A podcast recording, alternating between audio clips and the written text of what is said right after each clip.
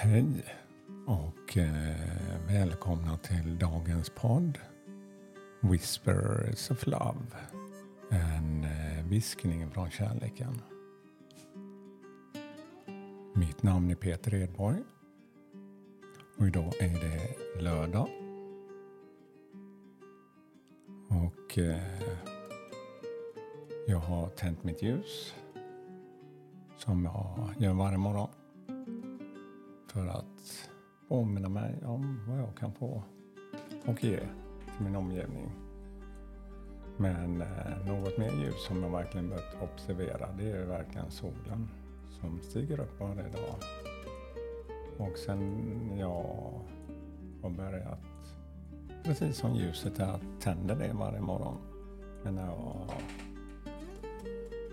sätter mig i fönstret bara en kort stund, observera och ge mig en kort stund så har jag verkligen märkt att solen skiner faktiskt mycket mer än vad jag, jag märker till innan fast det är molnigt ute så, så ibland kommer det fram bland molnen.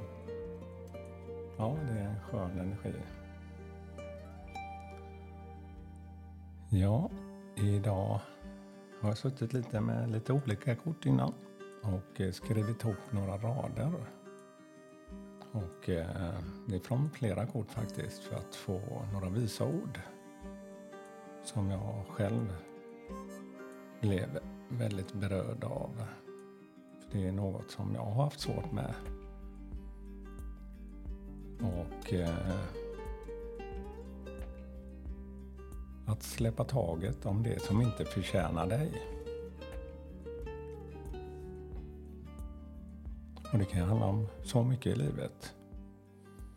Att kapitulera handlar inte om passivitet. Det handlar om tillit till livet. För att släppa taget och låta resultatet bli precis vad det vill. Ja, det är inte helt lätt när man vill ha en kontroll och veta allting innan. Att kapitulera är inte att ge upp. Det är mer att ge utrymme för något annat.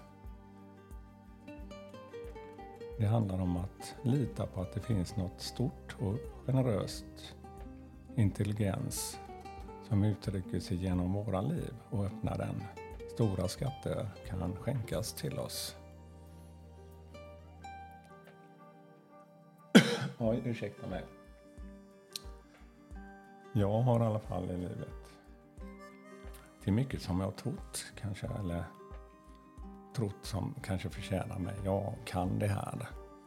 Det är något som bara jag inte släpper min tro så kommer det bli som jag vill. Men märker man att det inte förändras, ja har man stark vilja så vill man ju inte ge upp. Så det är så svårt i alla fall tycker jag med det här med att men att stanna upp och bara reflektera varje dag och om man har saker i livet som ständigt drar ner ens energier. Så får man faktiskt fundera på, är det här för mitt bästa? Och prova. Och vara utan det en stund. Vad det än är. Se hur du mår då istället. Det är ju mycket lättare att förstå att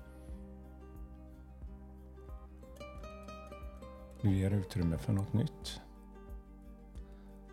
Ja, det är ju genom att ta emot snarare än att försöka forcera fram saker. Det kräver styrka, tillit och andlig intelligens och mod. Det är lättare att försöka tvinga fram saker från en utsatt plats, situation. Men det är mer effektivt och lärorikt att attrahera till sig och ta emot genom medvetna val. Att jag släpper någonting för att ge utrymme för något annat. Med något som verkligen har varit svårt för mig och jag tror många kanske kan känna igen sig i att, att kapitulera till att fråga om hjälp. Kan verkligen vara något av det svåraste att göra, att fråga om hjälp. Men det finns så otroligt mycket stöd tillgängligt för dig. Jag har börjat våga fråga om hjälp, både stora och små saker. Det enda man behöver att fråga om den hjälpen, så får du den. Släppa rädslan och stoltheten eftersom den inte gynnar dig eller ger det du saknar. Ta en minut nu efter det här och fundera på vad du behöver stöd med. Våga kapitulera och fråga om hjälp. Det finns så många, om du tänker på dig själv kanske, så är det lättare att hjälpa än att fråga om hjälp. Man blir glad om någon är och kär kanske vill ha en stöd. Så någon kanske blir väldigt glad om den personen får hjälpa just dig. Och personen kanske inte kan just då, men då har du i alla fall frågat. Och mer kan du inte göra.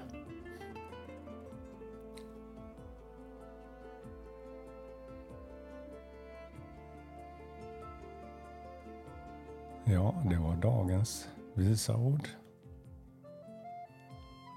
Och de kommer jag bära med mig och tänka på.